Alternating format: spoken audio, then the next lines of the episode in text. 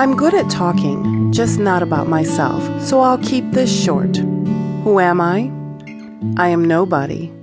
I'm you. I'm a daughter, sister, wife, mother, aunt, friend, and survivor. I'm sure there is a lot more I can add to that list, but really, all of those words are not who I am. I have this section to tell you a little bit about myself and why I wrote this book. I'm the second oldest of eight kids. Yes, we all had the same mother and father. I grew up in Chicago, and in eighth grade, we moved to the suburbs. Growing up taught me a lot of lessons about survival, such as how to cook by age 10 how to do the laundry for a house full of people by the age of 12. Making a grocery list and taking the right amount of money with me and going to do the shopping at age 12. And cooking an entire meal for 10 people by age 14. I left the house at age 16. Okay, I was kicked out.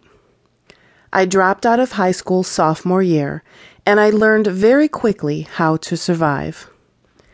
It was at that age I realized it was my own choices that got me to where I was. I met a nice guy at the age of 17.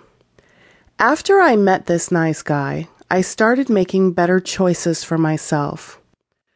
One of the things I decided to do was to go back to school and complete my GED and I accomplished that before my high school class even graduated. I got a full time job and started my own life. I married that nice guy at age 18. Well, actually, it was 10 days before my 19th birthday. We celebrated our 25th wedding anniversary in June of 2010. He is still a nice guy, and I'm going to keep him. I've told him I don't have to be married to you. I want to be married to you. That's huge. I became involved with a Christian organization at the age of 20 while pregnant with my first child. Being involved with this organization helped me with my study, speaking, and people skills. I learned more about reading, writing, and giving presentations in front of an audience. It was a time for growing spiritually and emotionally for me. I had my brilliant son at age 21, and then my beautiful daughter at age 27.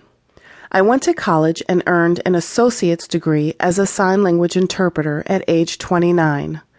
Wow, I'm starting to become somebody. I was very much involved with my church and working with the deaf and hard of hearing community. Busy, busy, busy. Meetings, kids, board meetings, school. Go, go, go. No time to eat, kids. We'll grab something on the way. Then I got cancer.